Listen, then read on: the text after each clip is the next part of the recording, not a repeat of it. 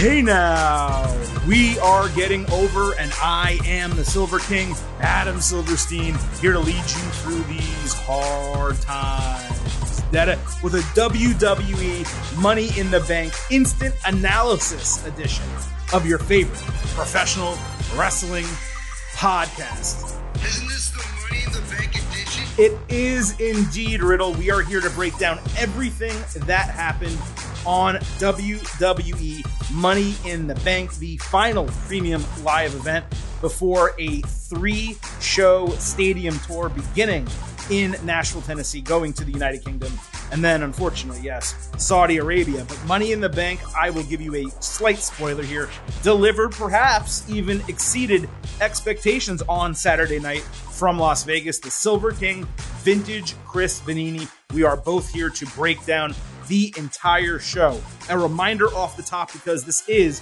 an instant analysis podcast and we try to get right to the action that this show, Getting Over. It's all about divide. So please, at this point, stop making me ask. Stop being marks for yourselves and go back to being a mark for me. B marks for the Silver King for Vintage. Head on over to Apple Podcasts and Spotify. Leave a five star rating for us on Apple. Also, leave a review. The reviews are so important. Tell everyone why you love the show and why they should subscribe. We read all five star ratings and reviews on this podcast. Also, please do not forget to follow us on Twitter at Getting Overcast. We had one of our best live shows on Twitter Spaces, a pre show leading into Money in the Bank. And we also, not only do we tweet out our shows and we tweet during all the major pay per views and TV shows, but we post polls. That way, you guys get the opportunity to interact and have your voice heard on the show. We also take your tweets and DMs, we read them live on the air. We will be doing that later in this program. For these very special instant analysis editions, though, we take this one step further. It's almost always late at night. The Silver King vintage, we're both tired. So we try to perk ourselves up with a cold one. And the Silver King tonight is popping a Candy Maker peanut butter stout from Widowmaker Brewing in Braintree, Massachusetts. A lot of things that I've never said before in that sentence. Uh, I am not a Massachusetts person. For all of you who know me a little bit better, I am a New York Yankees fan. Uh, so having this beer tonight, you know, not feeling great about it. But Chris, what do you have over there? By the way, welcome to the show. And uh, what are you popping? Uh, yeah, I'm back here in Texas, finally at home, not not in Canada, not in my parents' basement. And I finally, after a couple of pay per views without one, I do have a beer here with me. Spotted Cow, a uh, pretty famous one over in there, up there in the Midwest from uh, New Glarus Brewing Company in Wisconsin. Is it like a milk stout? What is it? A spotted cow? Uh, it's an ale. I'm not. Oh, okay. a, uh, I'm not a uh, detailed uh, beer Fair enough. enthusiast, but uh, but well, yeah, if it's called it- spotted cow, I would think it would have lactose. It, it, it's an ale. I just remember. I just remember a lot of people in college and back when I lived up in Michigan drinking it. I opened the fridge and this was there. I think uh, my wife got it, so that's what I'm drinking. Gotcha. All right. Well, we are both. uh I mean, I was going to say inebriated. We're not inebriated. We are. We are imbibing a little bit. We're, we're getting our, our drink on as the show uh, begins, and, and we welcome you all to it. Um, look, uh, we have a lot to talk about from Money in the Bank. We also, unfortunately, to some degree, have a lot to talk about before Money in the Bank because between what happened on SmackDown Friday night and what we got in the main event of Money in the Bank, Ladies and gentlemen, shit's about to hit the a lot of shit hit the fan between Friday and Saturday. And I don't necessarily mean all of that in a negative way, but point is, we have plenty to discuss. So, Chris, if it's okay with you, and if it's okay with our neighbors who apparently both have been setting fireworks off all night long, despite it not yet being July 4th, uh, let's go ahead and move into our WWE Money in the Bank instant analysis. Now, we always start this instant analysis by reflecting back on our pre show grades. Then we go ahead, break everything down, usually starting with the main event through the other really big matches on the show. And then, of course, we wrap up at the end with our post show grade. So, a reminder for everyone Chris, who was not on our ultimate preview, he was traveling. Uh, he was in uh, Canada and then Detroit. Uh, he and I both agreed that we had a B grade for this premium live event going in. And you, the listeners, you got to vote in our pre show poll on Twitter. 11% came back A, 69% B.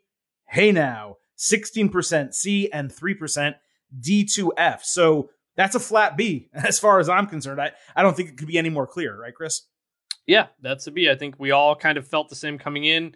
We talked about the pre-show that they were lacking big stars on this show, and so uh, yeah, it makes sense for everybody to be around there.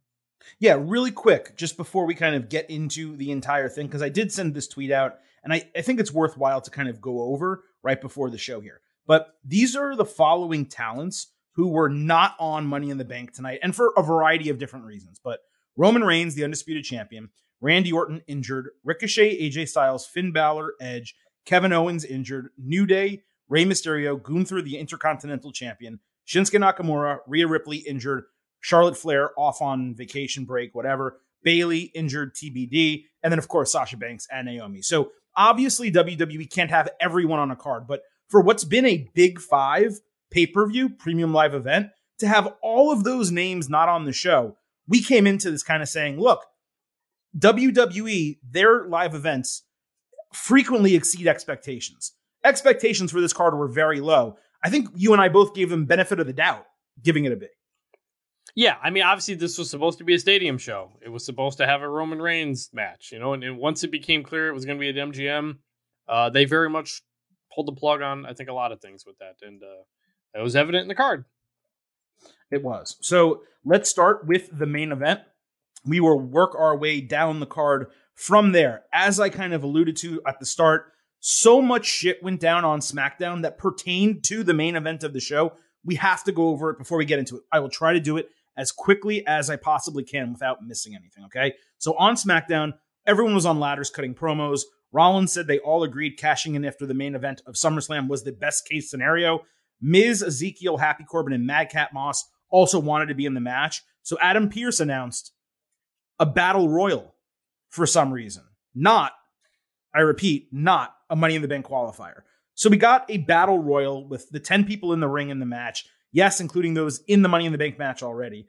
They called it a good old fashioned battle royal 10 times. We'll get back to that. Omos eliminated three of the four people not already in the match, which made this an eye roll. Rollins eliminated himself rather than fight Omos, and why not? It was meaningless to him. Corbin eliminated Sheamus and Drew, and he got the win.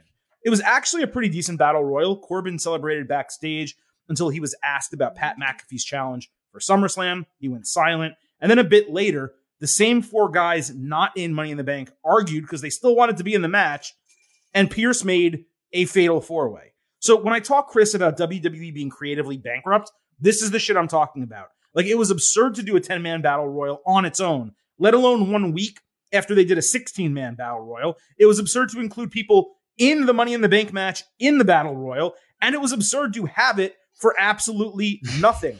Corbin won and got zero out of it. Yeah, you you were. I was confused. I I was like, is this for the last spot in the Money in the Bank or no? Because you would assume if they're doing it on the show.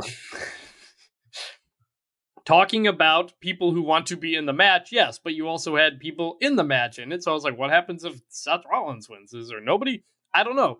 And I couldn't help but think um, that same night after SmackDown, AEW had a battle royal that was already taped. I was going to say this, uh, yeah. It which, which created a number one contender for Jon Moxley, and uh, it was a very good battle royal. And it it, it was uh, so I don't know if WWE. I don't think they did this because they wanted to take a shine off of a battle royal that AEW did, but it was just noticeable for that to happen. And yes, this ultimately was it, it, it was it was a battle royal that meant nothing. It was so weird.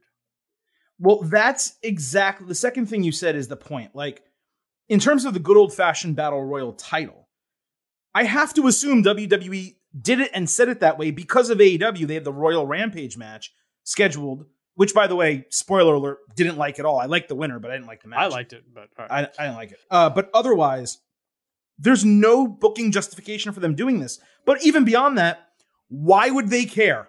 Why would they give a shit that AEW was having a Royal Rampage Battle Royal match and, and then go and change the booking of their show to slight them because of it? Like, it was just nonsensical. I, I couldn't understand it. Yeah, look, uh, WWE's build the last few weeks, there have been a lot of things that make no sense There have been a lot of things that get retconned and changed, and I you know I don't know if this is because of what Vince McMahon's got going on and he's still in control of creative. I don't know, but it, it it seems like more than usual they're just completely stopping things that they were doing. They're changing it. They're bringing something back, repeating things. It's very strange. Vince stepping away from creative though, it would make theoretically make things make more sense, not less. I mean, I, I don't think. know. I, I, I mean, I don't know. I, I really don't know. It's just, it's been weird. Okay. So uh, then let's go ahead and talk about the Fatal Four Way really quick, and then we'll get into this whole thing. Uh, Moss hit a punchline on Corbin for a broken fall. Miz hit skull crushing finale on Zeke for a broken fall. Corbin then hit end of days on Zeke.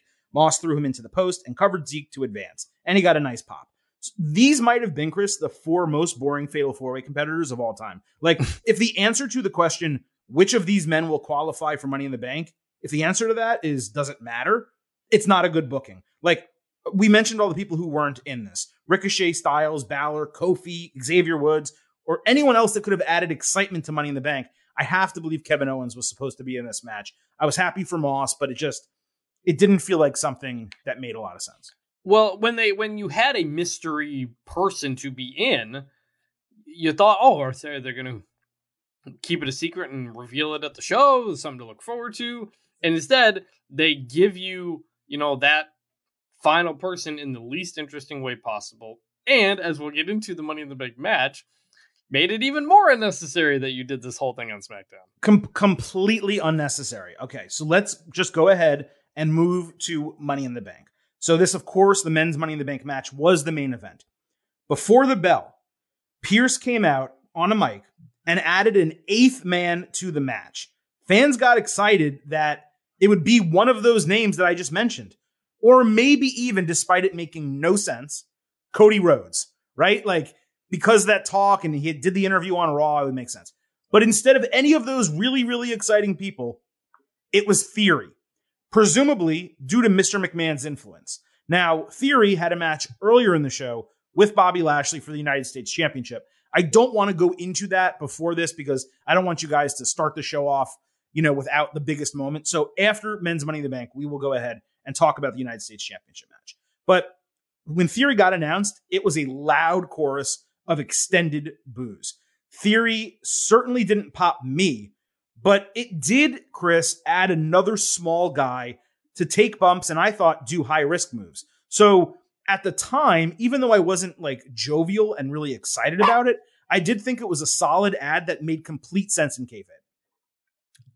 Yeah, uh, kind of. I thought it was going to be John Cena.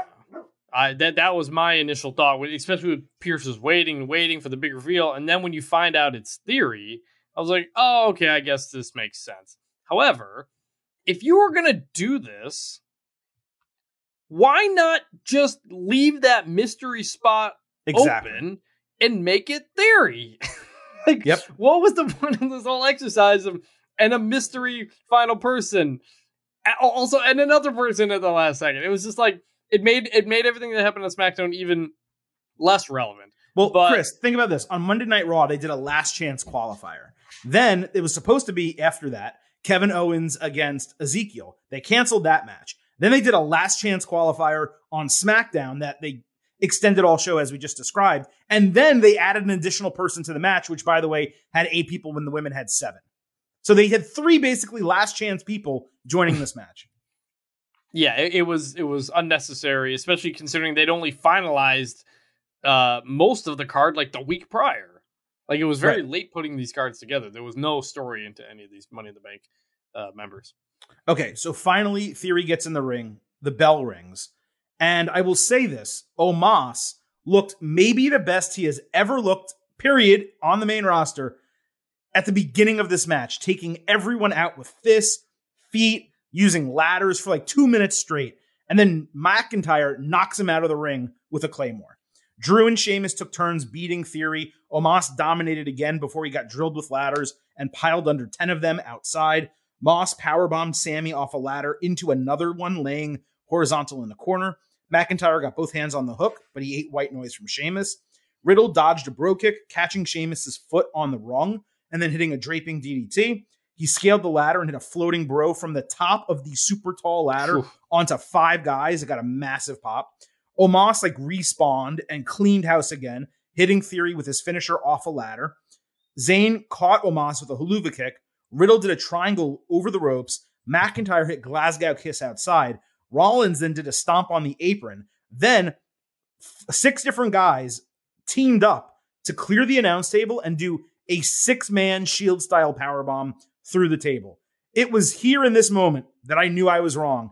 Omos totally belonged in this match. Okay. Wow, I can admit, hey, I can admit it's it's rare that the Silver King's wrong, but when I am, I have I will happily admit it. This was a great spot. This is a spot that will be on highlight packages forever. It's exactly what you do with the big guy in Money in the Bank. It That- is. That's that's all- you, you get everybody to gang up on him. You let him look big. You throw him through a table, and then that's it. And Yep. That's all it needed to be. Good job. Ex- ex- and it was he had three different moments where he looked good and then got taken out, and it took Mhm. multiple people to do it, so he stayed strong. It was very good booking of Omos. Uh, so then after this, Sheamus ate a future shock DDT. McIntyre put a ladder on his throat and got hands on the briefcase when Butch ran in and jumped on his back. Sheamus repeated the ladder spot and got to the top when McIntyre pushed the ladder off his chest. Sheamus just kind of fell, and then Butch ate a claymore to a huge pop. Sammy then pushed both of them off a ladder with their heads slamming into another one that was laid across the top rope. Zayn climbed to the very top. Moss pushed him off. Rollins pushed Moss off and hit a stomp. Riddle then put a huge ladder next to the smaller one, and you knew what was coming next. Riddle ran up to the top, got knocked off, climbed to the top again, and hit a huge super RKO from the heavens onto Rollins for another big pop. Theory then ran up the ladder with Riddle on top. They battled, and then he pushed Riddle off and won Money in the Bank in about 30 minutes. I missed the exact time. Uh, then Theory grabbed his phone and took a selfie atop the ladder as fans booed heavily. So st- let's start with the match, and then we'll talk about Theory. As far as the match goes, it completely exceeded my expectations. It still did lack some high flying spots, but there were enough big moments that delivered. The women's match we'll talk about in a little bit. It was a botch fest, which was really disappointing. I don't know of more than maybe one time in this match that something didn't go right. It was just nailed every single moment. Omos was indeed one of the MVPs of the match, but it was clearly Riddle who stole the show once again. He is as over as can be. Most disappointing for me, Chris, was how little we got from Rollins throughout the Mhm. entire thing. Yep. Like, what is it going to take for this guy to be relevant in like a world championship picture where he's winning stuff again? It's been years now. So for a match grade, I'm going to go 4.25 stars and an A. I might on a rewatch go 4.5. It was an A match either way. It was very well done. Like I said, we'll talk about theory in a moment, but let me get you in here to talk about the match. Yeah, I, I- thought it was solid. I, I enjoyed it. Probably probably 4.0 if I was grading it. Um, you know, with with the Money in the Bank matches, largely a big part of it is how many how many moments or spots were there that you're gonna remember. And as we're sitting here a little bit after it went off the air, the ones I remember are the Omos table spot, the Super RKO, and I guess Drew McIntyre pushing up the ladder, which I think we've seen that before. I We have. Who it was was Definitely. Cena? I, it, it- so like We've seen it many times. Yeah. yeah, so like nothing that was like crazy or, or something like that. So you know, it's it's it's probably not a match I go back and watch, but everything they did, like you said, they executed it pretty well in a match that is very difficult to Very. execute. As we saw earlier in the show. Yeah, so it definitely exceeded expectations, but it didn't blow me away either. No, no, it, it was not next level. By any, we, there have been far better men's Money in the Bank matches, Yeah, and a, a large reason for that is the composition of the match. The people who were not in it. You replace Madcap Moss with Ricochet. It's and the match is night and day. I promise you. Mhm. It's a completely different match. You throw Ricochet or AJ Styles or Finn Balor or Xavier Woods. Like I can keep Kofi. naming them. You know? Um, Mhm. and again, even with Omos, like he ended up doing a really good job. But you question, well, what if they had replaced both of them with smaller guys and guys who can jump and leap and take risks? So whatever. All right, so let's get to the actual winner and and all this type of stuff. Regarding theory, so the insertion of theory in the in the match, and I said this at the beginning, it made to me complete storyline kayfabe sense. But having him win, it was just deflating and disappointing. Now, I do believe many of the people who are screaming about this and are really upset over it. Someone, I think it was uh, Tommy Takeover, one of the guys who's a very long time listener, and I'm not calling you out, Tommy. Like a lot of people felt like you did. He goes, the finish ruined what was a high B show for me, knocked it down a full letter. I th- personally Whoa. believe that's ridiculous. Okay. You are allowed to be angry, but if you are substantially angry where you think this ruined the show, then I, I'm not this person. I don't say this on the podcast. You're getting worked. Like, the point is you are supposed to hate this. You are not supposed to like theory. You are not supposed to want him to be Mr. Money in the Bank. You should want Drew McIntyre or Riddle, those two primarily as baby faces, to win the match. You may not like the fact that Theory won. You shouldn't like that he got inserted last minute because Mr. McMahon wanted him to, because that's the storyline. However, however, outside of kayfabe, I don't believe it was a good decision.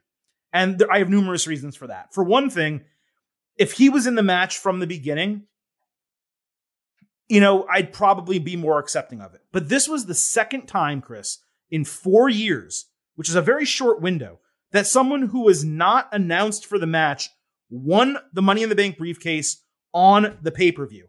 And it was the third time in four years that someone won the briefcase who wasn't in the match initially. Miz beat Omos and took the briefcase after he had won it. But what makes this worse is two things. Number Otis. one. You mean Miz beat Otis? What did I say, Omos? Yes. Yes, Otis. I'm sorry. Uh, four letter O names. They're, you know, it's, it's going to happen, especially at uh, midnight Eastern. Anyway, uh, what made this worse were, were two things in particular. One, Theory was the least believable option out of the field as someone who could actually beat Roman Reigns. Yes. Two, it's way too early in his career for Theory to get a win like this. He's just not ready for it. Now, I say that going back to my tenets of what is best for Money in the Bank. He is a younger person who is going to get a push. Check. He, I have to believe he's going to hold the briefcase for a significant period of time, given his character. It makes sense for that character to have the briefcase for a while. So theoretically, that should develop storylines and be used to help improve him as a talent. Check.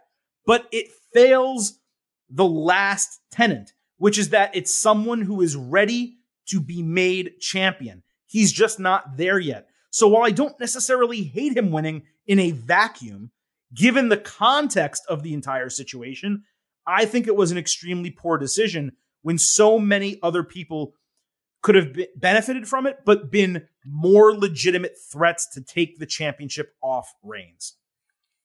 I disagree, but I, I'm of two different minds. One, like you said, hey, we got a new young up and coming guy winning Money in the Bank. That's uh-huh. what it's for. That's exactly. what it should be. He is a heel. This is always better as a heel gimmick. I think he's got a great future with the company. I think there's a lot to like about him. The problem is he does he does not seem deserving yet. He is not somebody any of us believe could beat Brock uh, Roman Reigns. We saw him against Brock Lesnar in Elimination Chamber. He got thrown around like a child. So that is a, a problem. He's not there yet, correct? But I think you it, it, honestly, and honestly, I don't think he's been he has not been built up well. He was U.S. champion coming into this, but he'd only beaten like two people or something like that. He was not racking up wins. He was not looking good. This guy loses a lot, and he lost earlier on this show. You know, he he he lost to Pat McAfee at uh, WrestleMania. So like he he was he's he's he's an up and coming guy, but he's not up and coming in kayfabe kinda. Like, right. like he's not built to that level. So, and that's not on him. That's on WWE and the way they booked him. So I do think you can take the next six, seven, eight months and get him there. Do I have faith in WWE's ability to do that? I don't know. I think about Seth Rollins, you know, when, when, when he was Money in the Bank, and he obviously lost earlier in that WrestleMania before he won the World Championship. But he had been in a dominant faction with the Shield. He had been a tag team champion. He had exactly. he had a, a a resume with him. So by the time he cashed in, even though he lost earlier in that show, you believed he could win that championship, and he he was a guy you could crown as the next big thing. Theory is not there yet. He can get there still, but WWE's gonna really have to change how they book him. He can't just be selfie guy, does weaselly things, and that's it. That's not a character. That's a caricature. He's got to be more. And so uh, overall, I like him winning. When they threw him in, I knew he was winning right away because right, I was like, right. it makes too much sense. It makes perfect sense for him to be that guy. So they have work to do.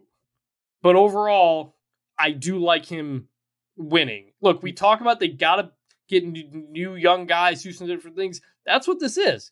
But there's there's work to go.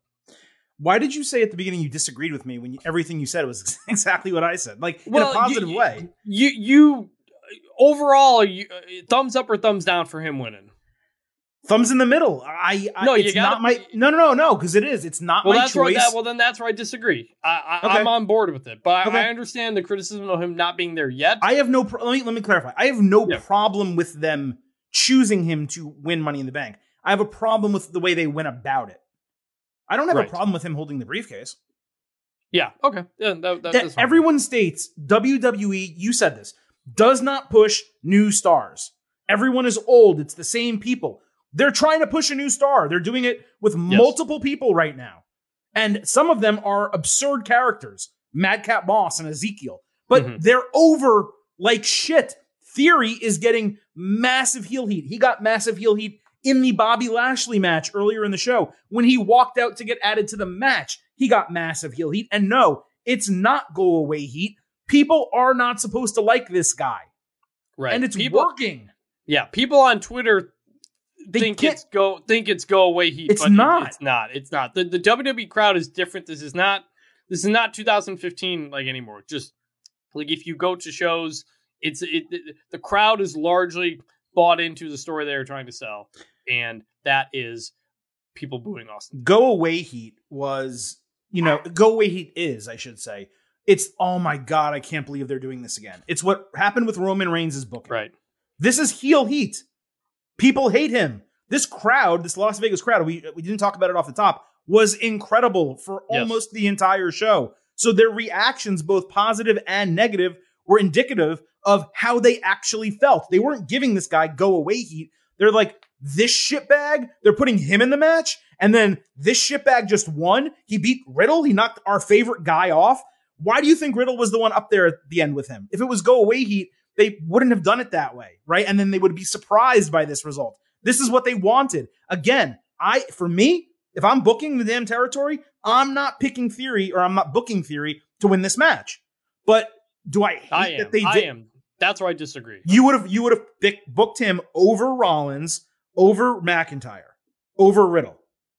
Yeah, I think it makes. You sense. would have chosen him. Uh, okay, I'm. Well, no, I would have chosen Rollins. Okay, so that's what but, I'm saying. I would not have booked Theory. That's it. That's but fine. I don't hate it. Yeah, that's it. That's all I'm saying. I, I saw people, Chris, calling this the worst Money in the Bank winner ever. It is what? so far from the truth. Like we've had Otis, so many bad ones recently. Otis won Money in the Bank. I Damien, defended Otis.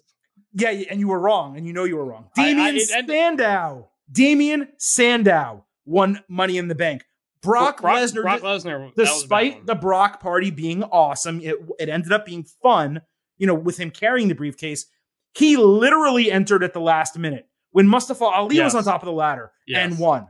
That was that may have been a little bit of go away heat, okay, but it was it was really heel heat anyway.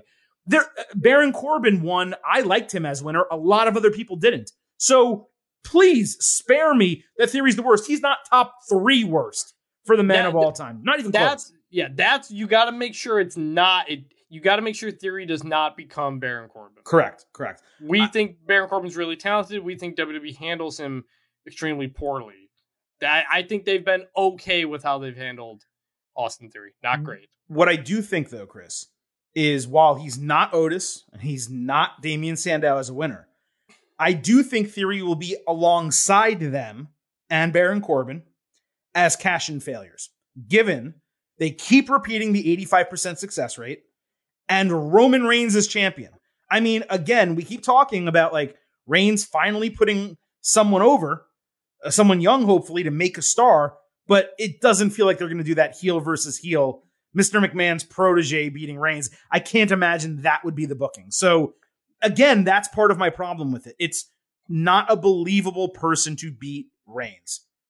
And for It- those reasons, it's annoying. Unless, unless their plan is they gave him money in the bank, Chris, and he is going to cash in after SummerSlam, and he's a transitional champion, and that's what they book. But I, I cannot imagine them doing that.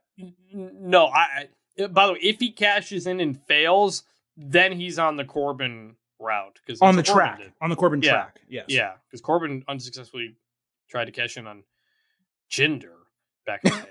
But no, th- th- this has to go at least six months. Yes. especially Yes. since you used the women's one in the show. You, you got this is his thing now. Like we're done with selfies. We're, I mean, you can do selfies and stuff like, but like his defining characteristic as a character has to be I'm trying to figure out how I can become champion. That's what this is supposed to be. Take you- you've you've got time with it now. You can do a ton of things with the briefcase. Um, you you got to give this time. This can't be SummerSlam. This can't be he tries in three times and can't cash in. You gotta you Yeah. gotta have an you by giving him this now. You have to know already what the end is. You hope. That was Yeah. the problem with Otis is that they didn't know what to do with it. I was okay with that at the time because I thought there were things you could do. They didn't do anything, so you had to take it off. You have to know now what you're doing with him. You can't figure this out 4 months from now. Yeah, I mean, look, he can hold it past, you know, it's it's a year long. So he Yeah. can hold it past WrestleMania. So if Cody Rhodes beats Roman Reigns or if Reigns drops the titles beforehand or they get split beforehand, there legitimately is no rush. And given no, no spoiler, given what happened or what is happening with the other Money in the Bank briefcase, to have one that is on television consistently for a long period of time, historically that hasn't been the case uh, much for the men really and women recently, but never the women. Um it's that's a positive thing if they actually go in that direction. So i'm i'm not shitting on this yet. Again i wouldn't have booked it this way. Um but even people kind of saying well if you wanted theory to win why would you put him in the match at the last minute? Well because that's what the story he had a championship and the storyline had to dictate it this way. Like that was the whole point. Like you can't be me- you can't love becky lynch losing the Raw Women's title, I think. Maybe it was SmackDown, to Asuka at Royal Rumble, inserting herself in the Royal Rumble match and winning the Royal Rumble, and then hate it when it's Theory because he's a heel. It's the Right. same Uh, booking. Correct. Correct. Exactly. It's identical. unrelated- It literally is Yeah. identical. Yeah, I, I'm fine. By the way, as we're recording this, uh, reports that uh, Nick Khan, Triple H, Stephanie McMahon, Pat McAfee just showed up at UFC 276. So, in case you thought there was any uh, bad blood uh, among the companies about doing two shows in the same uh, city at the same night, uh, not the case. That's Uh, astonishing given they had a stadium show booked originally across from it. But yeah. Okay. So, um, uh, yeah. Overall, like I, you're, you're again, you you said it well. You're supposed to hate theory. Look, it, it's not. He's not MJF level of No. like no, knows no. how to be a good heel, but they gave it to a young guy. They gave it to a heel. I really like the potential of this. Yep. I'm I'm so so on my confidence in their ability to pull it off. I totally agree. I want. I do want. We had a lot of messages about this. I want to read some of them, and we can react a little bit, uh, and then we'll get to the rest of the show. We'll do it as quick as we can. Eldred Ryan at Acme Tunes. I'm not mad at Theory winning because he's a young up and comer, and that's what we've been asking WWE to do. Right? Get behind a young talent. However, I agree. Everyone else that Seth would have been money, pun intended, with that Money in the Bank. Again, I, I agree. I just think we got so little Seth in this match. It seems like they're setting up a Seth Rollins and Riddle feud, which by the way would be great. But like, yeah, we got no Rollins in this match. Yeah, that that was um, it was weird. Like uh, until he did like the stomp on uh, the, the the push off of Moss, where Mhm. Moss almost got his leg caught in the other ladder when he fell, and then he had to do the stomp with his outside leg because of where the ladders were positioned. I barely remember Seth in this match. And look, He- if Seth had if Seth had won, we would instantly be thinking, hey, the next time Roman shows up on TV, we might get a cash in. It would definitely be more exciting in the short term and the possibilities for SummerSlam and all these other kinds of things. Mhm. So I totally get that. That's why we that's why we initially picked him. We picked him, yeah. Uh, but yeah, just for the, all I remember of him in the entire match was taking the RKO, delivering the stomp, and directing the Shield powerbomb. Like that's all he did, and he was Mhm. the star. He was the number one guy in the entire match. So that was disappointing. Sports and reality TV at Sports Reality TV. He said, at least this edition made storyline character sense. Theory is a perfect MITB winner to me. I like a heel carrying the briefcase, and Theory has been money with everything they've given him so far. Wrestling Twitter is always so weird after events end with actual hated heels winning. It's like they work themselves. Like we're supposed to be pissed he won and Riddle lost. All of a sudden, there's all this theory hate, like he's terrible or something. Yeah, he's not terrible. He's very good. But is he ready? Was he ready for this? I think most of us agree, at least you and I. He, you know, when Rollins won, he had been built up to this point. Theory isn't. He's not there yet. So that's why it was strange. Uh, Jordan at LSU Jordan 45. Don't love it. Not really sure what the story is with Theory having the briefcase and Roman with both titles. Unless he cashes it in unsuccessfully at SummerSlam or waits until Cody or Drew beat Roman, so much storytelling could have happened with Seth as Mr. Money in the Bank. I think it's the disappointment from people of who didn't win. Yeah. Like Rollins not winning, that character having the briefcase. We thought he and Becky Lynch might have the briefcases and run rampant, run, wild with it. Didn't really happen. Um, anything you want to add to that? Yeah, no, that that that that that makes sense. I think, I, like I said, Seth winning would have provided so many different opportunities here in the short term of what could happen. Yeah. It could really shake things up. Theory doesn't shake things up, and I get not being happy about that, but I do think it provides more options down the road. Um, and also, I said this on the pre-show, but I don't want Roman's reign to end with a cash in. Like that would be uh, otherwise. What was the point of two years of being the champion?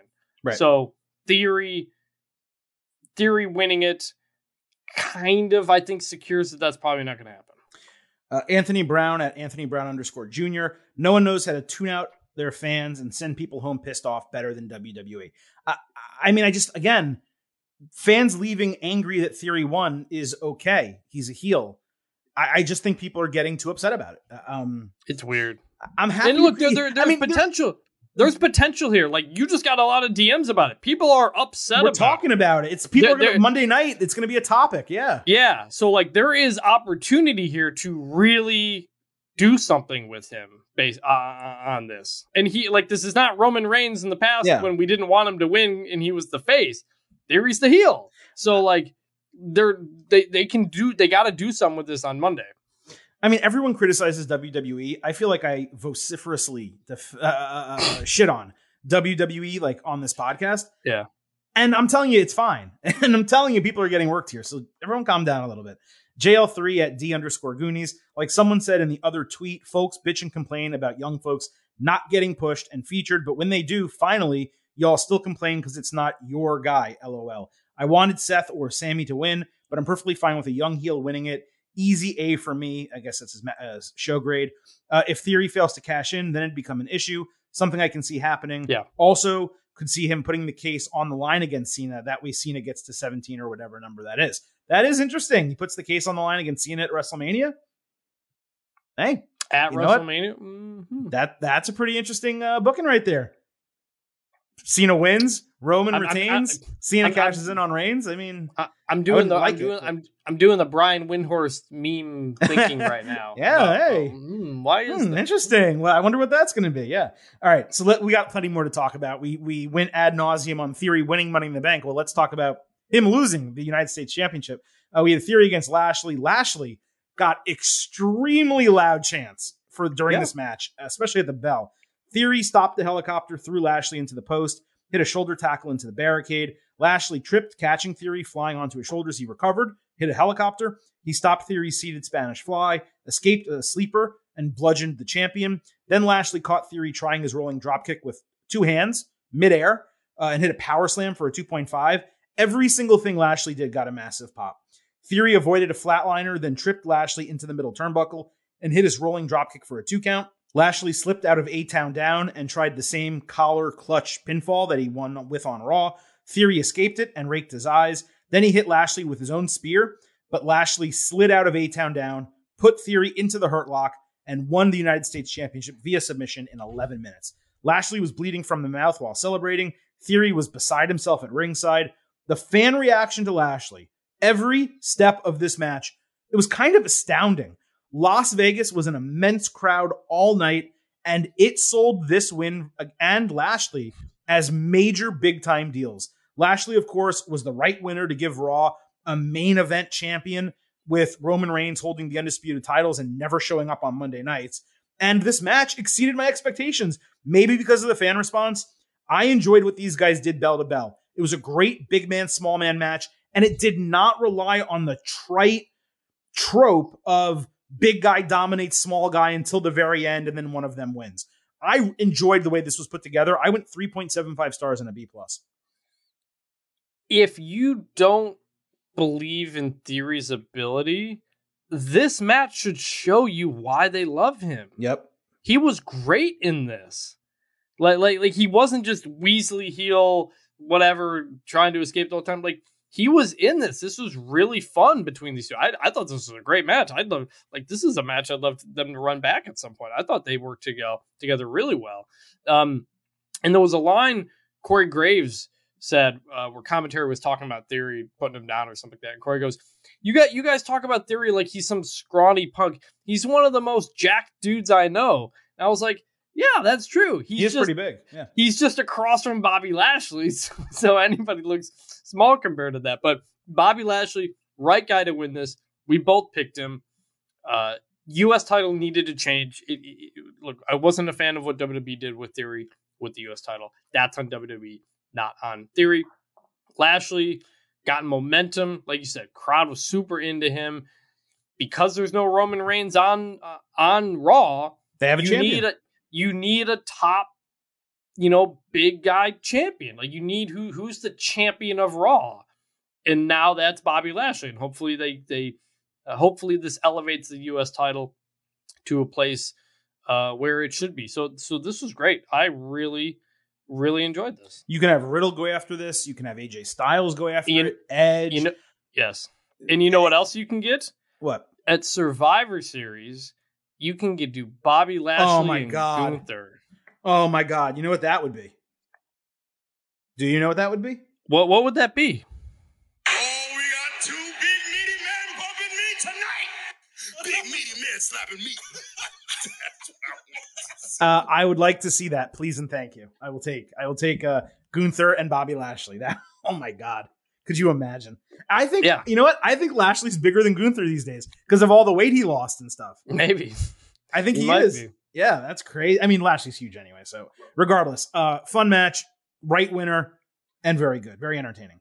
So let's move to the women's Money in the Bank ladder match. We had Lacey Evans, Alexa Bliss, Liv Morgan, Raquel Rodriguez, Asuka Shotzi, and Becky Lynch. Quickly on SmackDown, we had a six-woman tag team match. The SmackDown women against the Raw women minus Becky Lynch. Lynch came out before the bell to talk trash. She joined commentary. Liv half missed a tope suicida. Bliss hit a cannonball off the apron. Lacey took Bliss out with women's right. Liv caught Shotzi with Oblivion and got the win in 13 minutes to a really nice pop. After the bell, Lynch did a big hit, pop, big pop. yeah, uh, hit and run manhandle slam on Asuka. It was a really solid promotional spot for Money in the Bank. Very enjoyable. And because Liv Morgan won, it cemented to me, Chris, that she was not going to win Money in the Bank. Yep.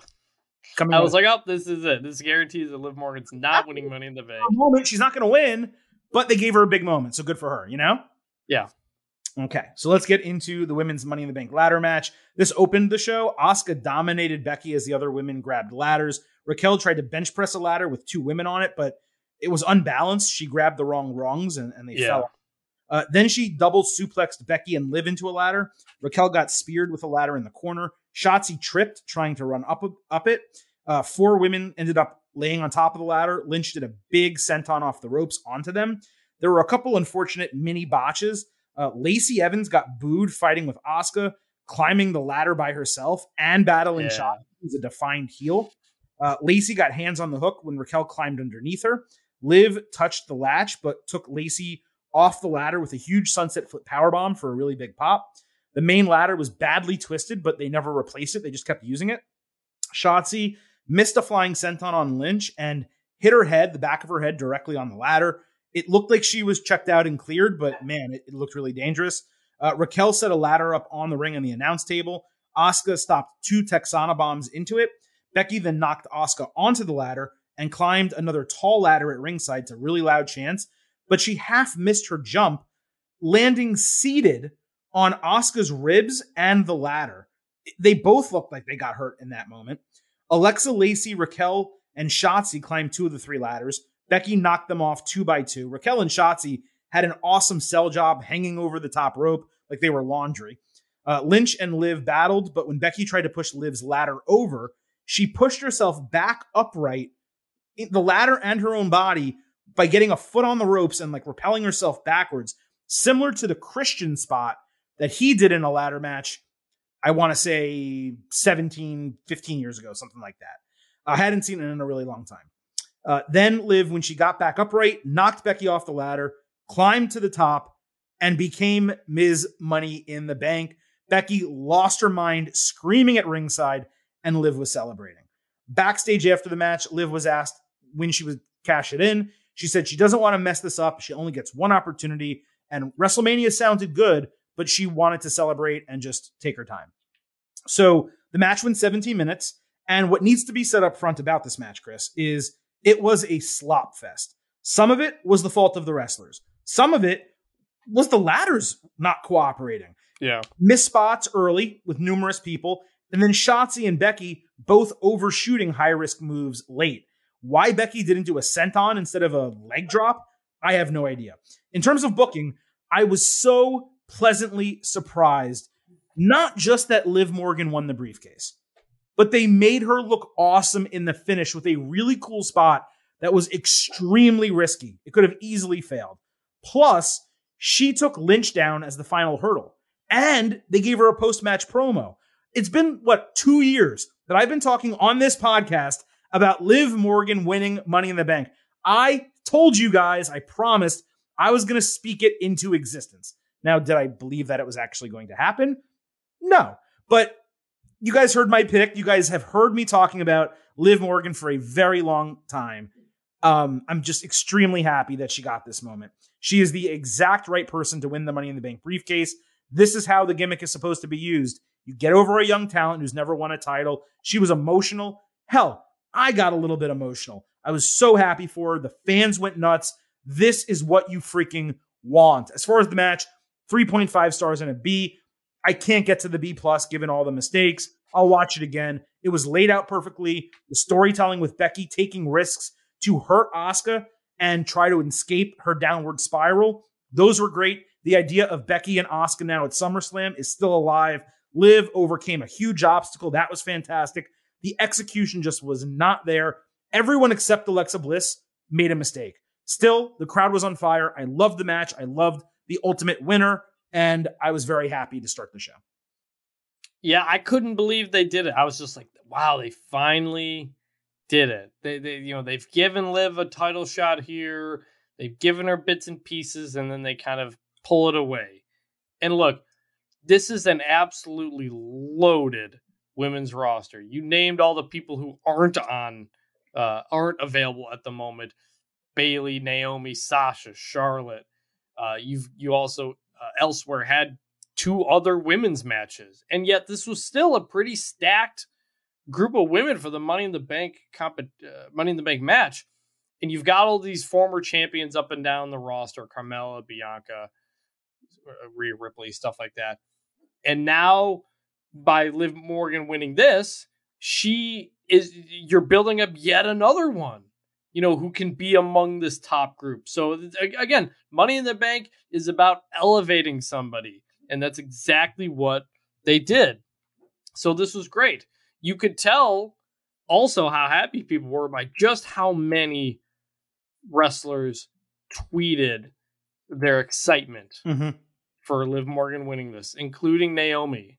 You know, tweeted uh, a, bit, a heart uh, and, and tagged Liv Morgan as well. Everybody is so happy for her. Uh, the crowd super behind her, and and so they finally did it, and the crowd went nuts. And then they do the Lashley theory match, and then they go back for the post match promo, which was awesome. I criticize WWE pay per views all the time.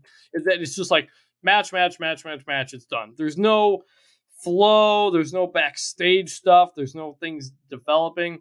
So to go back to Liv to remind us, hey, she won, and hey, she's all happy. Let's get some more. Liv, let's get some more Liv FaceTime in the moment. Let's celebrate her win some more. I loved it, and uh, perhaps uh, cynically, Mm-hmm. I thought to myself, what if she cashes in at Crown Jewel Oh man, in Saudi Arabia? please. The the the bankrollers behind LIV Golf. Come on. And I was like, would they really try to do something here and make a connection? Am I just being too cynical here? I just I couldn't Oh I couldn't God, help but could think about? LIV Golf with that and Could all the connections. And I'm like, Oh. that would be I don't know. That would uh, it's just it's in the back of my mind.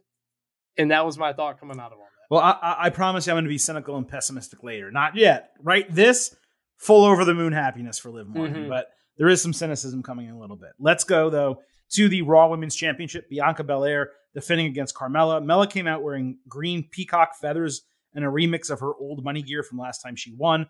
Uh, Mella got some kind of butterfly submission on Belair for a bit, then pulled her down from behind with the base of her braid. Belair came back with a high step vertical suplex. Mella dodged her charge into the post. Mella trash talked and slapped Bianca, so Belair simply hit the KOD to retain the title in eight minutes. Mella attacked Belair while she was celebrating after the bell and got a chorus of boos. So Belair was clearly loved and cheered, but the energy that this show started with coming out of women's Money in the Bank and the US title match dropped massively when this match started. I assume that's because Mella was not a live challenger and this had no storyline whatsoever. That's not really their fault. Shit happens. Nope. The scheduled mm-hmm. Rhea Ripley match, it would have been a banger here. But this was hot. The post match attack, it made me consider a live cash in because it made no sense why they would do it.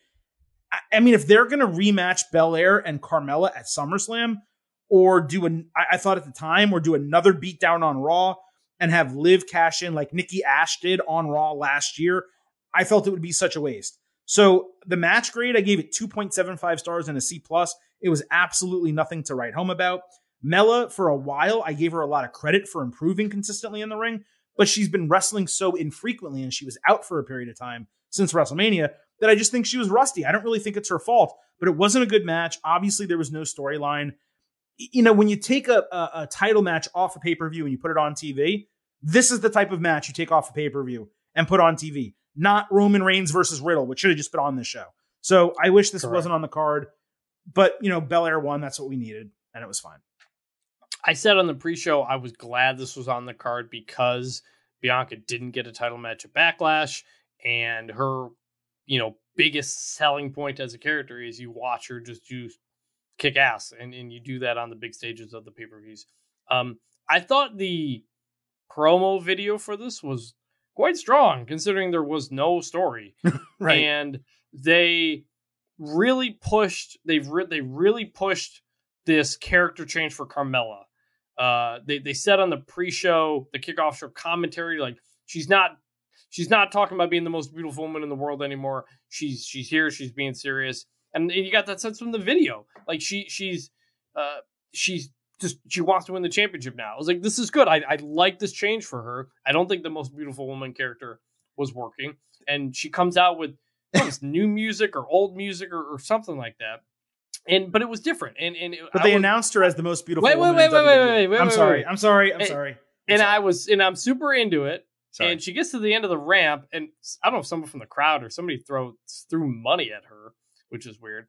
And then commentary says, uh, "I'm sorry." The ring announcer Ring announces announcer. her as the most beautiful woman in WWE, and I was like, "No, she's not doing this anymore. They're very clearly not doing this anymore. Why are we still doing that part of it?" So that was annoying. But I do in general like the character change for Carmella. Obviously, she wasn't going to win this match. Match was not great. Um, I think these two both have done better together. Uh, so we'll see moving forward. All right, let's move to the SmackDown Women's Championship match. Ronda Rousey defending against Natalya. And so Natalya on SmackDown backstage laughed when Rousey said she had no charisma, pointing out her failed Hollywood career. Natalya promised to be the first one to make Rousey tap. Rousey later cut a clean promo, very poorly scripted, and that was the build, the final build for the match. I assume you have nothing to say about SmackDown, correct? Nothing about SmackDown other than I really like the build for this, considering Absolutely. we we didn't think Ron, obviously we knew Ronda was going to win, but the real heat and and spice to this, like they were taking major shots at each other on Twitter. Like Natalya is making comments about Ronda Rousey believing conspiracy theories and stuff like that. Like it got, I was I was into it, and like they're friends, so like they kind of you know it's okay, but like I like that WWE really let them go at it. Uh, it got me more interested, you know, in a match we knew who was going to win. But credit to Natalya and Ronda for for making me actually quite more interested in this than I would have been otherwise. Yeah, on paper, an equally uninteresting match to the Raw Women's match, but they did so much more work to make it interesting and make it good. Again, this was planned, that one wasn't. So a lot of, you know, shit Mhm. happens, right? But still, they did a great job. You are a thousand percent correct. So let's get to the match from Money in the Bank. So Natty came out in Bret Hart tribute gear and gave her glasses to a kid, which I thought was really cool. Uh, she tried an armbar, but Rousey countered into a sharpshooter. And when she did that, she stuck her leg out and did Shawn Michaels pose, you know, with the flex while she had Natty in the submission. That was a good one, yeah. I absolutely popped huge. It was probably it was one of the best Ronda Rousey moments in WWE inside a ring. She's it, done it was yeah. she's it done a lot of cool shit. That popped me.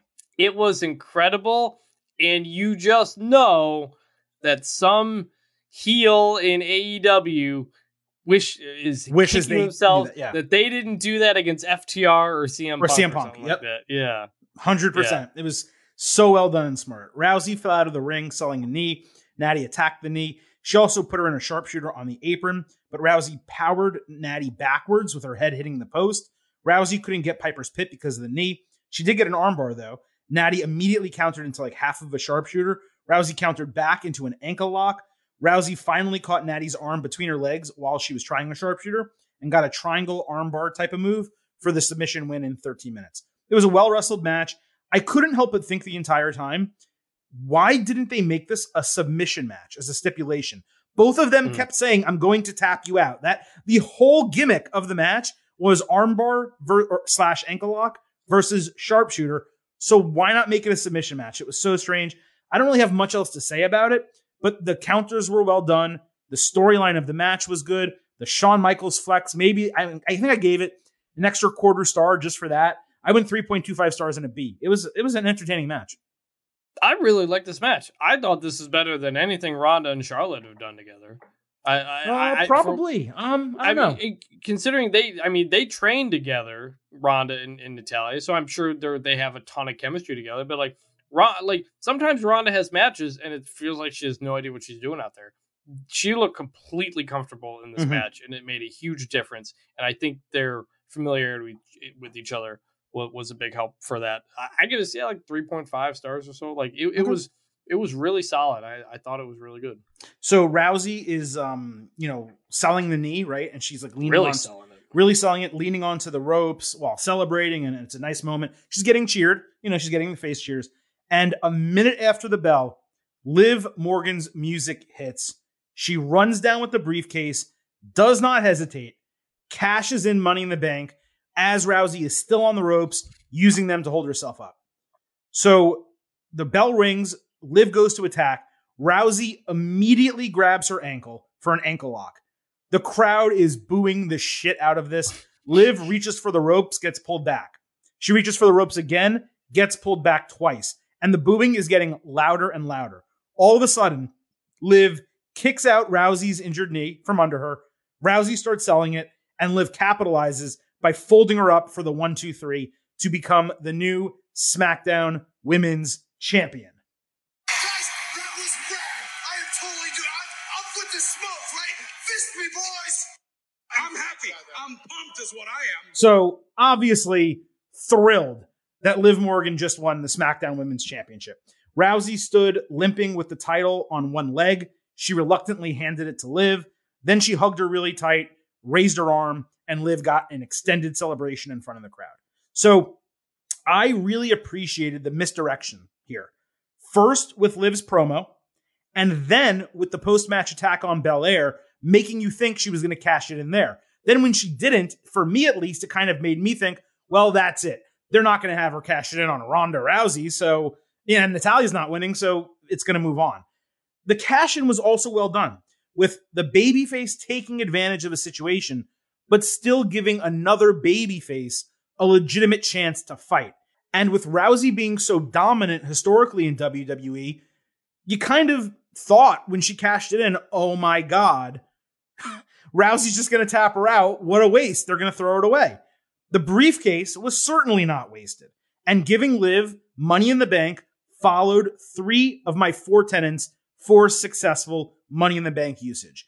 But, and it's a big but, this was the sixth time in seven women's money in the banks that the briefcase was ca- cashed in inside of 48 hours. Carmella remains the only woman who has held on to the briefcase for more than 24 hours. It was also the third time it happened at Money in the Bank itself. Three of the seven at Money in the Bank. And the briefcase now is 100% success rate. I don't have a problem with that.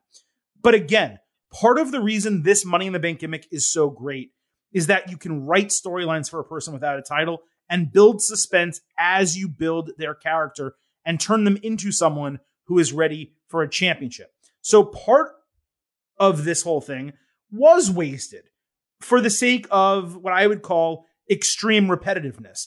That said, I'm extremely happy for Liv. I did not expect her to cash in on Ronda Rousey. I just wish this played out a little bit more. It was a gift wrapped story for them to build this over a couple months. You have her win at the Royal Rumble or Survivor Series or an event down the line instead of just getting rid of the briefcase. But I was extremely happy for Liv. The crowd response to her was huge, and they did make her a star. I mean, she was Yes. already a star, she was already super over. But between SmackDown, winning women's Money in the Bank, the backstage promo, and cashing it in and beating Rousey after making the fans think that she wasn't going to, they made her a main eventer. And as, as far as I'm concerned, she is now in the bottom of that upper tier. Yeah, and that tier, again, people on this roster, Becky Lynch. Uh, former champions, Becky Lynch, Carmella, Bayley, Sasha, Naomi, Carmella? kind of. Well, former champions. Oh yeah, but But, she's not upper. Carmella's not upper tier. Well, but like, there's just an incredible amount of depth here. It I is. mean, Ronda Rousey, obviously, like, and and and and now Asuka, Bianca uh, Belair, Rhea Ripley, yeah, I Bianca mean, Belair, everyone. Rhea Ripley, like, and, and now Liv Morgan is in this group as, as the champion. Like, that's really, really cool. Now, when her music hits, by the way, Ronda incredible job of selling She in the match and in the post match. And right when Liv's music hits, you see you see her go, shit. great camera work, great production on that.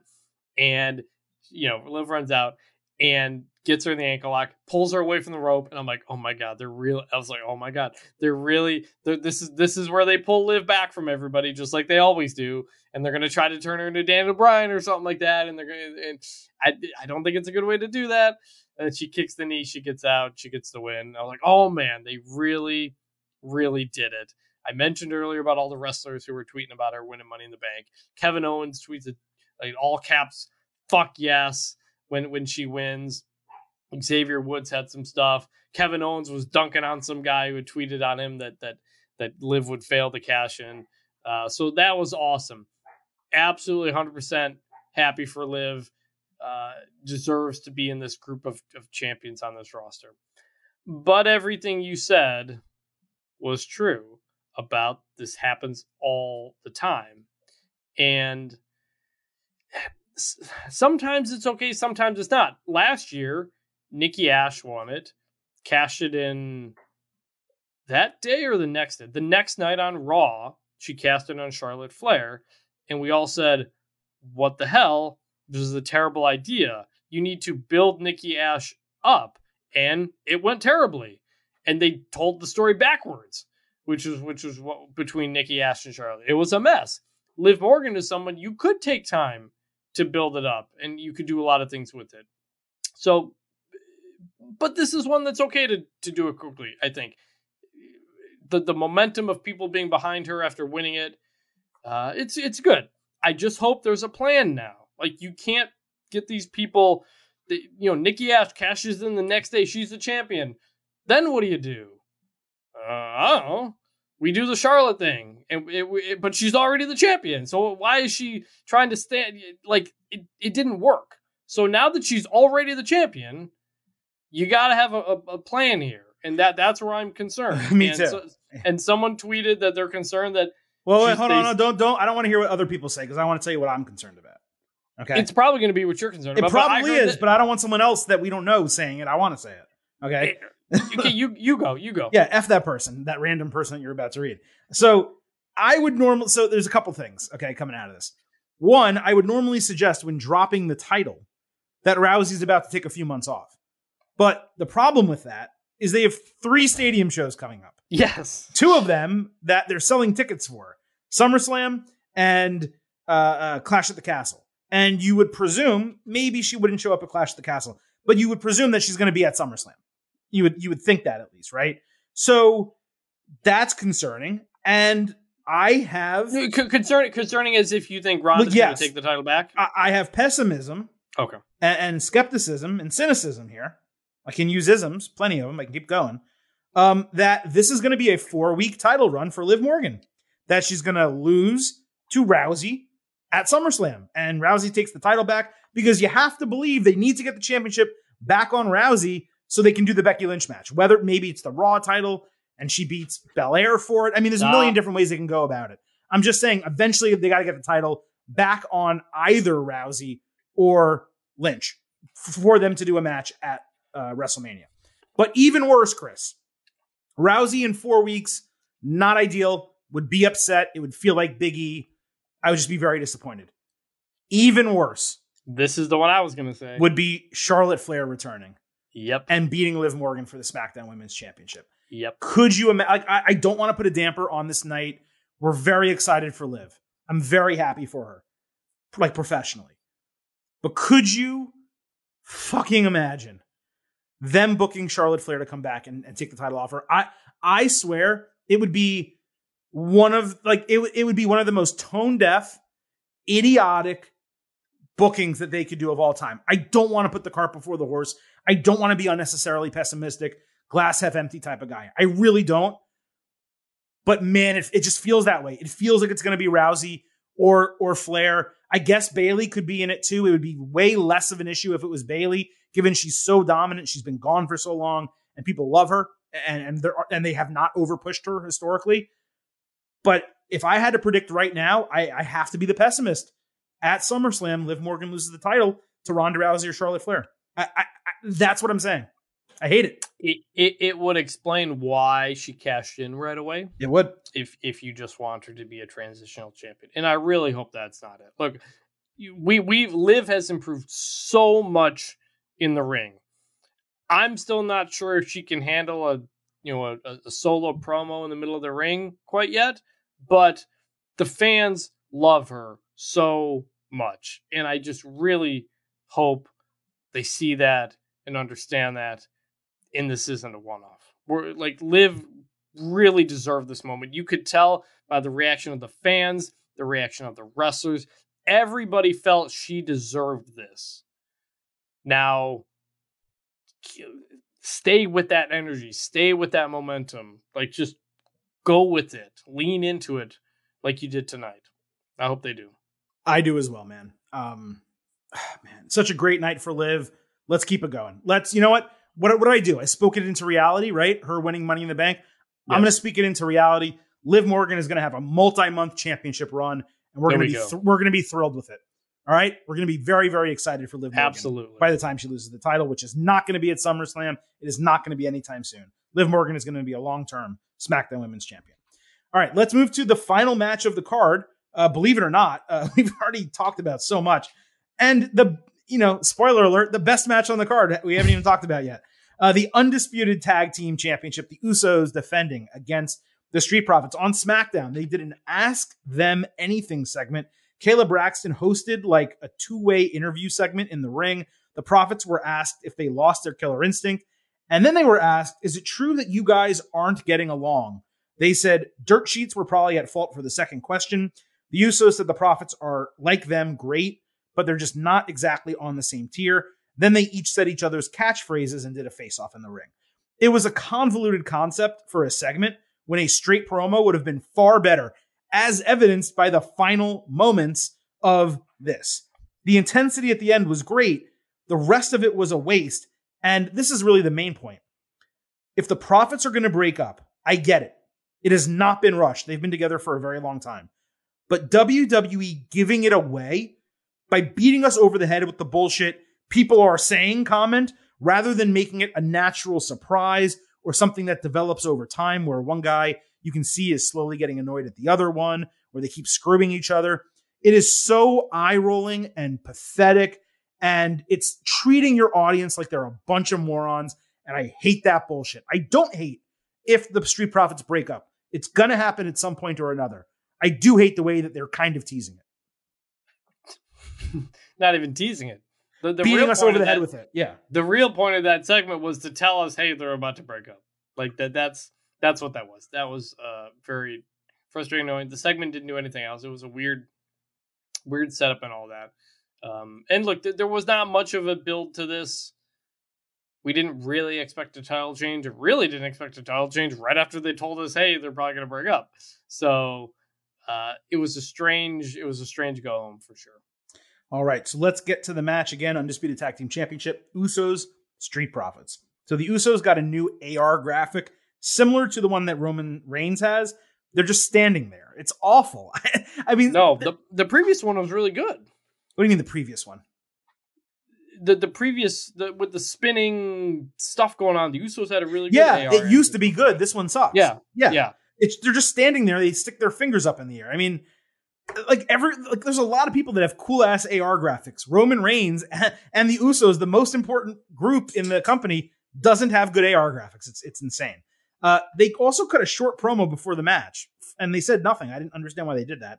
Uh, the Profits then went old school, entering through the crowd. Montez Ford had an incredible moment screaming with a kid, getting the kid really excited. And then before the match, commentary again mentioned the not getting along bullshit about the Profits. Both teams also had new gear that looked awesome. I just, I was so frustrated that they like, keep beating us over the head with the exact same thing. Uh, spe- that the two things that they're beating us over the head with right now are that and man, the main event to SummerSlam, last man standing match, that makes like a great opportunity for someone to cash in the Money in the Bank briefcase. Those two things, they've each said them now like five times. So in, in terms of the match, uh, Angelo Dawkins quickly hit the anointment after the bell, but the Usos dipped out before the frog splash. Montez Ford then did suck it on the top rope, like he was doing the, the chops, with the crowd chanting suck it like six times. I tweeted at that moment that it looked like he had gained 25 pounds of muscle he just looked like such a beast. And Pat McAfee, literally two minutes later, said the exact same thing as my tweet. I just thought that was funny that like we noticed the same thing. Uh, Dawkins and Ford each got beaten extensively in the ring with the ring cut in half. So they each got kind of singled out for a long period of time. Ford finally battled back with a rock style open hand and vertical suplex on the apron. Dawkins got the hot tag, hit a tope cannonball into both Usos at ringside. Uh, he leapfrogged Jimmy hitting a flying elbow, spinning splash, step up enzuigiri, and corkscrew neckbreaker. Half those moves I didn't even know he could do for a 2.5. Then he did a double shoulder tackle at ringside. I thought it was one of the best hot tags of his entire career. Tez blind tagged himself in. Dawkins pounced Jimmy into a great back body drop for a 2.8, and this is awesome chance from the crowd. Dawkins blind tagged and Ford hit the flying assisted blockbuster for a really big false finish. The Profits win for the blockbuster again, but the Usos put Dawkins into the post and did a double super kick for a 2.9 false finish with a great kick out from Ford and another chant from the crowd. Ford countered the pop up attempt into a Hurricanrana. Then he threw both, both Usos outside and hit his flying tope cannonball over the ring post. Dawkins hit the anointment, and Tez hit the frog splash on Jay for a broken fall at 2.99. All four guys then squared off and got a huge cheer. Dawkins ate a super kick at ringside and was thrown into the timekeeper's area. Jimmy got a blind tag for a double super kick and then the 1D on Ford for the 1 2 3 to retain the titles in 23 minutes. After the bell, it was shown on replay that Tez's right shoulder was clearly off the mat to the point that any good referee would have seen it. Commentary pointed it out. The Profits saw it. They got pissed in the ring. It was clearly part of the storyline. This was one of the best WWE tag team matches of the last five years. The finish was a bit slow with the standoff, but it was expert. Let me stress expert match booking, storytelling, and wrestling. It was a classic tag team wrestling match in every way. Dawkins was the clear MVP. Ford was fantastic, though I didn't understand why he ended up doing suck it a hundred times during the match. It was non-stop, and it's not his gimmick. What was the point of doing it? Um, the first set on the ropes when he did it was cool, but then it just got to be repetitive. Really, I just wish the only thing I would have changed in this match, I wish the finish came as part of the sequence of false finishes instead of it slowing down, them squaring off, and then it just kind of happened. So I'm right on the border here between 4.5 and 4.75. I was going back and forth, breaking it down again. I'm going to lean 4.75 stars A plus. There was enough meat somehow left on the bone, despite that quality match, but with that finish to do a rematch at SummerSlam and possibly change the titles. Maybe the whole they're not getting along thing is a swerve to make us think they're going to break up when they actually beat the Usos. I don't give a shit either way. Run it back. I want the same match, five more minutes at SummerSlam. A plus. Loved it. What did I say on our Twitter Spaces pre-show? I said these teams have wrestled quite a bit with each other, but it's never felt like their best effort together. And you feel like that these two teams have certainly have the abilities to put on a banger and they were just waiting for the stage to do it.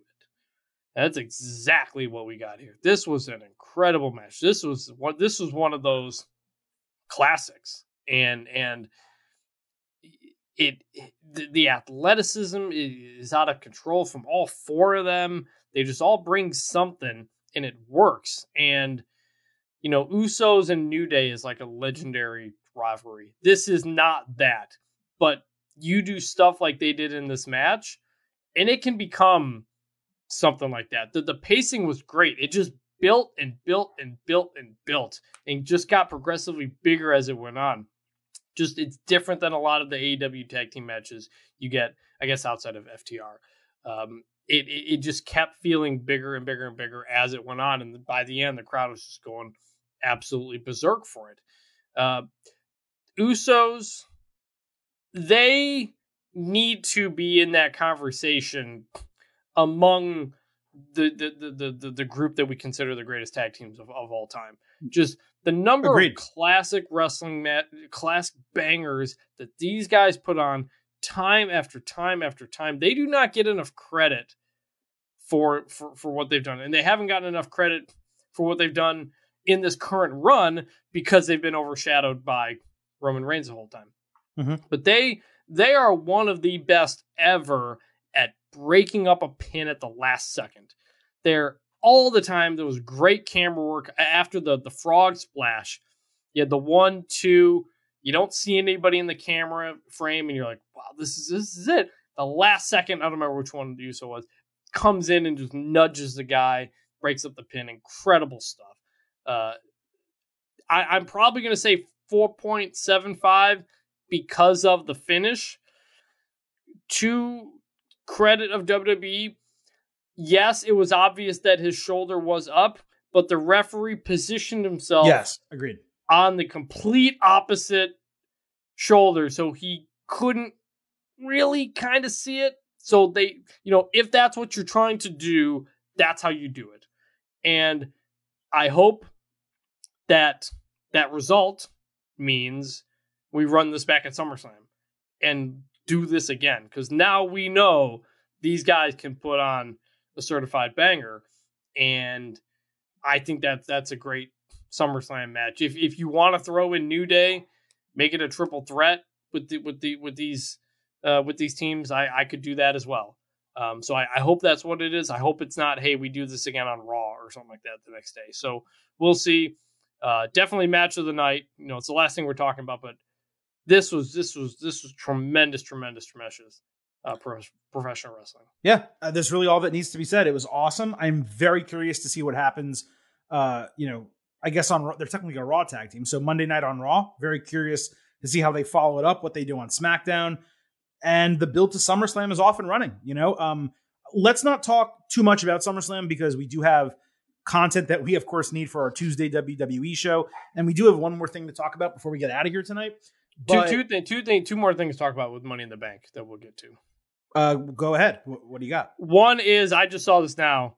Uh, Corbin attacked Pat McAfee after the show Yes. and accepted his accepted his uh, SummerSlam challenge. Do you Uh, think so? so- I saw so that. Do you think that should have been on the show? I think no, because you want Theory to have the moment. No, I, I wouldn't have done it on Money in the Bank. I would have done it on SmackDown. You would have saved it for Friday. Okay. Yeah, or done it on the previous Friday. Um, also, uh, the Well, let me. I let me- mentioned the- I was going to talk about. no, the no, the same Okay. same topic here, same topic here. Go for it. Go for it. Uh, I mentioned earlier that McAfee and Triple H and Stephanie and Nick Khan showed up to the UFC uh, Yes. event. Uh, someone else note uh, noted that Pat McAfee was wearing a neck brace. So, So he's selling to it. Pat Mc- He's selling it. So shout out to Pat McAfee for selling the Corbin attack while going off to a UFC show. Absolute props for that. Well, you should also note Vince McMahon is also at the UFC event. So Vince, Nick, Okay. Stephanie, Trips, Pat, all there. Uh, there's also a rumor report that Brock Lesnar was in Las Vegas. Obviously, did not show up at Money in the Bank. Maybe he's backstage at UFC. Maybe he was in the crowd. I haven't heard anything or seen anything about him being there. Obviously, I'm not watching the pay per view right now. Uh, 276. But what I can tell you is Israel Adesanya, who is my favorite UFC fighter, and if he wasn't, he would have become that tonight. He made his entrance to the main event of UFC 276 tonight, doing the full Undertaker entrance the hat, the urn, the lights, the music, the whole deal. Uh, Adesanya has previously spoken about going to WWE at some point, and let me just tell you, the guy's a freak for real, like Jevon Kearse freak. Uh, I I would love him in WWE, and we do have stuff to talk about on the Tuesday show in terms of people who just signed with WWE. Uh, one from the social media world, one from the uh, combat sports world. So we'll save that for Tuesday show. One more thing to talk about though before we get out and we get into our post match grades.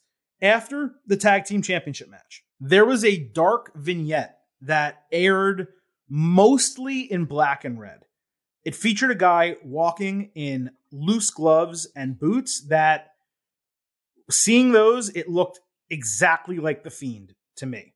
Mhm. However, there was a cross, there was a bunch of mossy stuff going on. a lot of crosses. And then there were a lot of crosses. And then we saw a Latino Heat Texas license plate, Mhm. Dudley Boyz glasses, Mm-hmm. Jeff Hardy's armbands, a Mhm. gold medal, Two. and a cou- two gold medals, and a couple other things. And I saw some people because they saw the gold medals thinking, well, Gable Steveson. No, that was my first thought. they're not doing Gable Steveson and doing this. What it was, what I think it was, and what listeners pointed out it was, I first tweeted, Holy shit, Bray Wyatt's coming back. Because you can't blame me for initially thinking that when I saw the gloves and the boots and the red and the black. It made all the sense in Right. the world. Plus, Wyatt just changed his name to from Windham to Wyatt Six on Twitter. So you're thinking, oh my God, they're actually building for his return. Anyway, once I saw the, the screen caps and once I went back and watched frame by frame, I also took a screenshot and tweeted it. It's very clearly Edge. Um, maybe Brood version of Edge. I think they purposely included some elements to kind of make us think and talk about. Maybe it's Bray Wyatt. Don't have much doubt in my mind about that. But everything here told me this was like an Edge promo return package going from Judgment Day Edge to Brood Edge. And that's the guy that we're going to see come back and take on the Judgment Day and do whatever the hell he's going to do at SummerSlam. Yeah, I could. My first thought was Gable Steveson. I, I was like, I, I don't really know, but, but then I was like, but why are the Dudley glasses there? Who else would it be? I didn't. I I was thinking someone who's not kind of been actively involved. But when you tweeted that it was Edge, I was like, oh yeah, yeah, yeah. It's it, it's it's it's definitely Edge. Um, so Yeah. interesting. I thought it was it was a very good vignette, one that you had to go back and rewatch. You and did, yeah. pause things. Uh, so it, it was uh cryptic for sure, and I, I like the commentary was just like, well, that was weird. I don't know what that was, and then moved on. So uh, yeah, it was good. I- think they almost made it too obvious because everything was so blatant the Dudley Boy glasses and, and this and that. It was just so blatant in your face that you're like, oh, yeah, that's Edge. And Not, but not at first. not at I mean, first. you- not, I had to you re- used- I, I had to rewatch Yeah. it. I had to re- I thought it was Bray Wyatt and I got really excited. But that also tells you like the number of people who said Bray Wyatt initially, it tells you how much, you know, momentum that guy would have if Yeah. they decide Yep. to pay him and have him return. He's still, you know, he went and did acting and the thought is he's going to go somewhere. Maybe it's AEW. WWE did release him after all, but man, if they were smart, they they need an injection of life in the in the product. And Bray Wyatt bringing him back and letting him do something that's not the Fiend would be really exciting. So Yeah. anyway, that is everything that went down on WWE Money in the Bank, which means Chris, we are left to deliver our final grades for the show. And as always, I will start with the listeners, the getting overheads. Then Chris will give his grade, and the Silver King will wrap it up with his own grade. Uh, of course, I'm talking in the third person there for no good reason. So, uh, the listeners, I asked, what is your final grade for WWE Money in the Bank? And despite that one person who said he dropped it a full letter grade because Theory uh, won at the very end, here's the breakdown 40% A, 46% B, 6.6% C, 7.2% D to F, which I just think, I mean, you know, occasionally a show can be so bad that you give it that grade, but there, there was so much greatness or goodness in the show that to give it a D or F, they either overreacted to the main event or they're trolls. I, I can't imagine. So 41%, 46%, let's call it 77%. C, uh, that's a tough one. I guess that rounds out to a B plus, right? Like Yeah, an think so. 89 out of Yeah. 100, I would call it, right? Yeah. So we'll go ahead with B plus from the listeners. Chris, what is your final grade for WWE Money in the Bank? this is so tough. And normally it's hard for us to kind of make these grades, you know, relevant to connected to other grades we've made. I forget month to month what I graded the previous show. But we had a pay-per-view one week ago, We did. Forbidden Door AEW. We both gave that an A a B plus. An 89 out of 100. It's basically what we both Did said. we say B plus instead of A minus? Yeah, I think you're right. We did. Yes. Yeah. We were right. We said on that. 89 90. We said, yeah. Yeah. yeah, we were right on that edge and we went with with b plus and i liked everything on that show really liked everything on that show but there was nothing that really mattered Right. and there weren't really stories and it was missing big names. This show also missing big names. I also liked everything on it. Everything other than bianca uh, versus carmella kind of Mhm. being whatever everything was really good. You, you we, we liked the winner from the women's money in the bank and liv morgan cashes in. I liked ronda naomi. Usos profits was great. Lashley versus theory was great. The men's final match was great i like the winner of the match so like it, it feels like comparing money in the bank to forbidden door is like two completely different types of shows really Night and It- day. it- it- it's all it's like it's not comparable it's almost like they're two different things And that's I'm why we and, that, Yeah. and that's why I think it's fair to say that we don't grade shows. And I'm sorry to interrupt you, but I think it's worth clarifying for anyone who's a first time listener. We don't grade shows just on what is the work rate. And I don't grade matches based on just what is the work rate.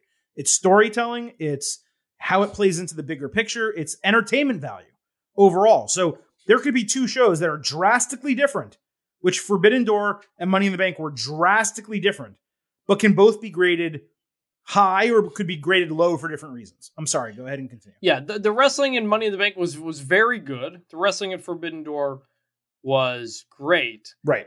money in the bank gave us some moments it gave us liv morgan winning and then winning It gave us Austin Theory winning. It gave us a U.S. title change.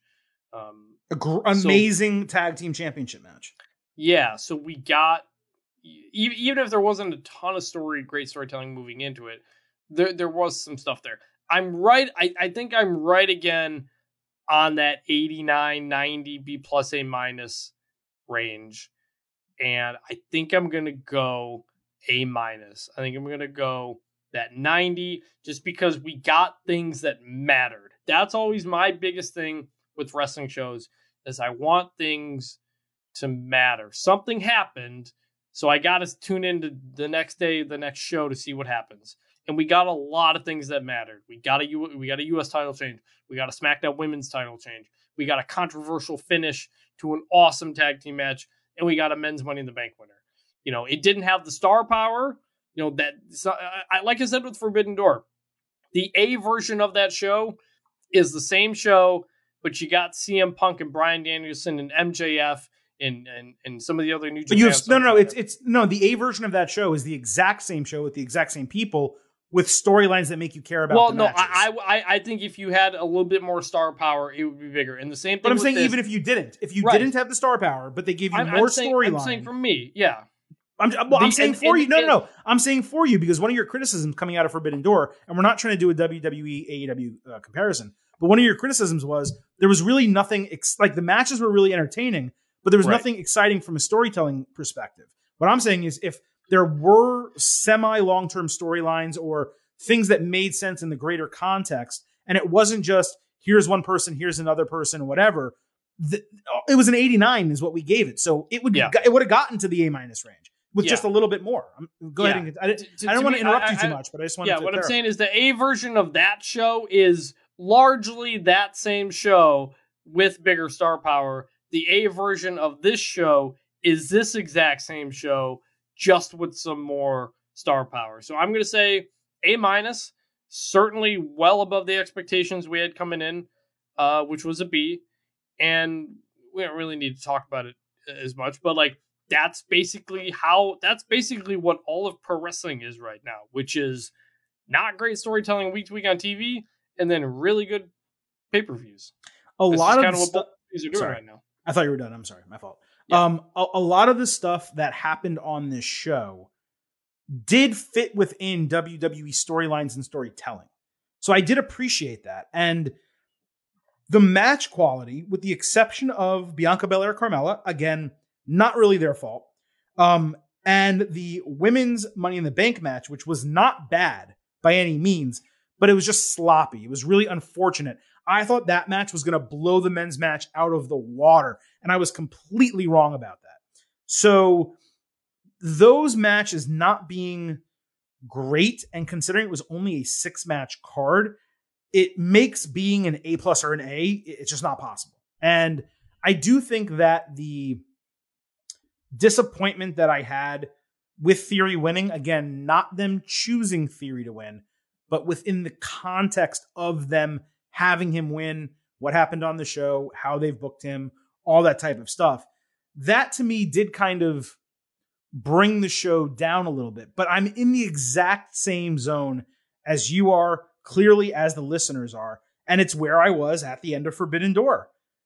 89 90. It's it's right there and it's very difficult to kind of decide. I guess what maybe puts it slightly over the top and gives it a 90 is these three things that happened on the show. Liv Morgan winning money in the bank, Liv Morgan becoming SmackDown Women's Champion, and the Usos and the Street Profits knocking me out of the park, like knocking me, the Silver King, out of the park. It was so much better than I thought that match was going to be. And and again, both of them are great tag teams, and all four of them are very good, entertaining wrestlers. But that was the match of the night to the point, Chris. I think it could be argued the men's Money in the Bank could have been the mid show main event, and they could have main evented with the tag team match. Because Um, because I think people would have gone home happier coming In out of that match. Yeah. In in hindsight, yes. On paper, it would feel weird. I- If if, we were starting the match with that, you think the Street Profits are going to win. You think Roman Reigns is going to show up. You you think something. Uh, in the end, you're right. But in the moment it would have felt weird. So I'm I'm right there with you, and I mean I hate to like, I wish I could give this. I don't even know what you would call it, uh, uh, eighty nine point five, right? Because that's what I truly believe. I believe it's right on that that line between the two shows. On one hand, I'm it feels strange to grade it higher than Forbidden Door because Forbidden Door the work rate was just astoundingly good Mm-hmm. throughout the entire show. But on the other, I really didn't give a shit about much of the, most of the things that happened in that show. And I'm someone who likes New Japan, who used to watch it semi religiously, and who really likes AEW too, and, and obviously really likes WWE when when they let me. Uh, so, and this coming in, I had no expectations for this, but they just surprised me in so many different ways. So, I think it's only fair that I give it the same grade that I gave Forbidden Door. I don't think it was necessarily a better show. So I'm going to be 89 out of 100, a B plus. But again, we're, we're picking nits. It's right on that line. The listeners, you and I, we all agree. It was a very, very good premium live event. And it continued a trend of WWE delivering in the premium live events, even when the TV shows, the build to them, the match card is disappointing, where we say there's no way this is going to be a good show. And, and we didn't say that going into this. But in the past, we have, and we say that's no way it's going to be a good show. And it ends up being a good to great show. The lone exception was the Royal Rumble this year. And we may Mhm. not have liked the booking at day one, and we may not have liked booking at other periods of time. But this was again WWE giving us a special event and absolutely delivering. Yeah, look, we, we both we also both had the same pre-show grade for Forbidden Door, which was a B. There was not a good build to that either. Right. Um, so I I don't know if this is just the new norm for wrestling, where like TV's just not going to be great week to week in terms of stories, but then when they get the big show, they'll they'll deliver. Maybe I don't. But both companies kind of feel like they're in kind of a weird spot here. But we're we're a month away from SummerSlam, 28 days, so there's no time to kind of dilly dally. A lot of important things happened on the show, and we should immediately get into the fallout and what's next uh, on Raw. So that that's exciting. Uh, what do you think about Saturday uh, premium live events? I, I'm not a fan. I like Sunday night. I like that it's the end of the week. I know it's a holiday weekend. Um, I, this just it feels weird for us doing for me doing this on a Saturday I like it, except during football season during football season, right? because it's going to totally mess with our lives. Yeah, because we because we cover college football and there's a lot going on. there is. Uh, May- but- maybe but we'll talk about that on Tuesday's show. But little like, but like me being up late, you know, getting a beer, I'm like, I can sleep in tomorrow. I I I, I like it. you know what? AEW's done a lot of Saturdays, and I like those too. yeah, well, AEW we're up until three a.m. We're up to two a.m. taping Well, the show, too. and then three a.m. me cutting it. Um, Yeah. At least we're wrapping this up at a, at a relatively reasonable hour. Uh, Chris, anything else that you want to say uh, coming out of Money in the Bank, or should we just save the rest of the ammunition for Tuesday's show? Happy for Liv Morgan, really happy for her, and um, not looking forward to this main event of SummerSlam. So yeah. Um, we will get that. into all of that. We'll give our first uh, impressions on the build to SummerSlam. Of course, everything that goes down Monday night on the first Raw coming out of Money in the Bank. And we have a ton still to talk about from SmackDown this past Friday. All of it on Tuesday's WWE show. That will be the next edition of this podcast. Of course, next week we'll also be back on Thursday to talk AEW and NXT. We have two big shows coming up next week. Make sure you do not miss them. I know it's a holiday weekend. Please, please, please stay with us through this very busy week. I want to thank Vintage Chris Vannini once again for joining me late night for WWE Money in the Bank instant analysis. I want to thank all of you who are listening to this before you go to bed the next morning on Sunday, maybe while you're around family on Monday, July 4th. You just you can't really stand it, so you decide to listen to the Silver King and Vintage. Whatever the case, uh, we're glad to be here for you, and I hope you guys were entertained by this latest instant analysis edition of the Getting Over Wrestling podcast. Which reminds me, by the way, on the way out of here, you guys should know that this podcast. So head on over to Apple Podcasts and Spotify. Leave a five star rating on Apple. Also leave a review. Let everyone know why you listen, why you subscribe, why they should do the same. The ratings, the reviews, super important. And we read all five star reviews live on the show. So please, please, please leave those. Also, do not forget to follow us on Twitter at Getting Overcast. Can participate in the polls, join our live shows, uh, interact with us during all the major pay per views and TV shows. And hey, you just learn some stuff along the way too. So follow us on Twitter at Getting Overcast. That is it for tonight. Let's close it down. I hope everyone in the United States has an enjoyable long holiday weekend. Everyone else around the world, thank you for listening and enjoy your weekend as well. For Vintage Chris Vannini, this is the Silver King Adam Silverstein, leaving you with three final words. Bye for now.